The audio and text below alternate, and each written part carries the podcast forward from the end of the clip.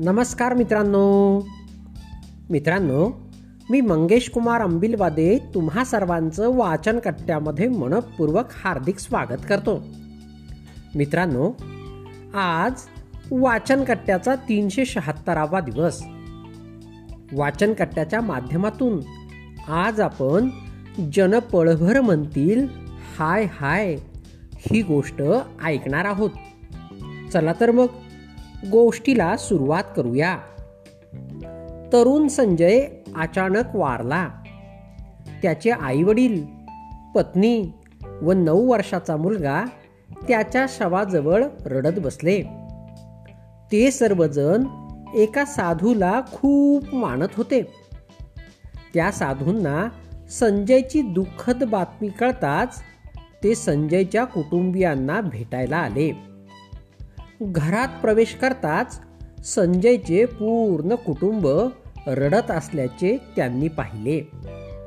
साधूंना पाहताच संजयची बायको आणखी जोरात रडू लागली. दुःखाने ती म्हणाली महाराज हे तरुण वयात आम्हाला सोडून गेले. आता माझ्या मुलाचं कसं होईल? यांना परत आणा. त्यांना परत आणण्यासाठी मी काहीही करायला तयार आहे. साधू महाराजांनी पत्नी व वृद्ध आई वडिलांचे सांत्वन करण्याचा खूप प्रयत्न केला.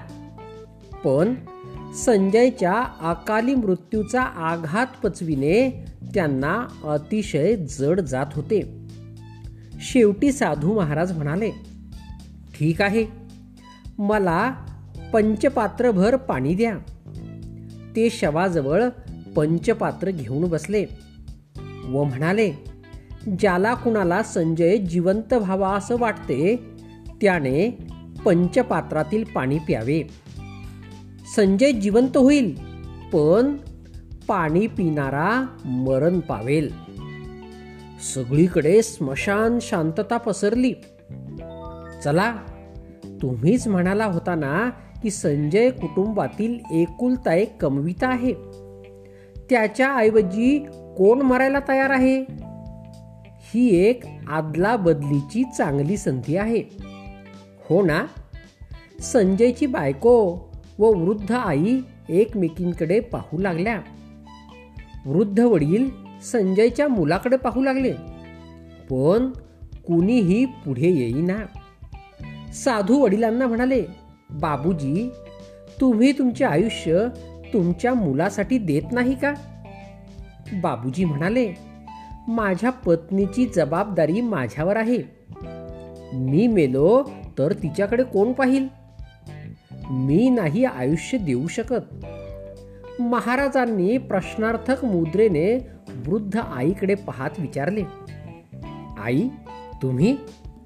आई म्हणाली माझ्या मुलीचे पहिले बाळांतपण आहे. ती आता येणार आहे.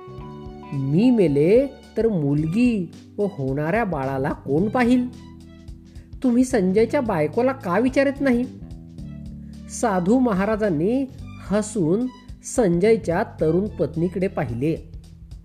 ती अश्रूने भरलेले डोळे विस्फारून म्हणाली महाराज मला माझ्या मुलासाठी जगले पाहिजे. मी मेले तर त्याला कोण? कृपा करून मला हा त्याग करायला सांगू नका. साधूनी संजयच्या मुलाला विचारले बाळा तू तुझे आयुष्य वडिलांना देण्यास तयार आहे का?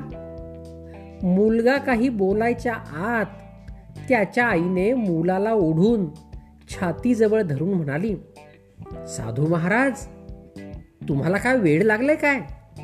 माझा पोरगा फक्त नऊ वर्षाचा आहे. त्याने अजून पुरेसं जग पण पाहिलं नाही. तुम्ही त्याचा कसा विचार करू शकता? साधू महाराज म्हणाले बहुतेक याचा अर्थ तुम्हा सर्वांची या जगात काही ना काही कारणासाठी जरुरी आहे.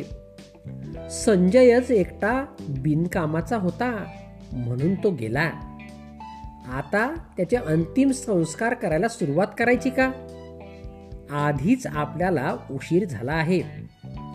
एवढे बोलून साधू महाराज निघून गेले.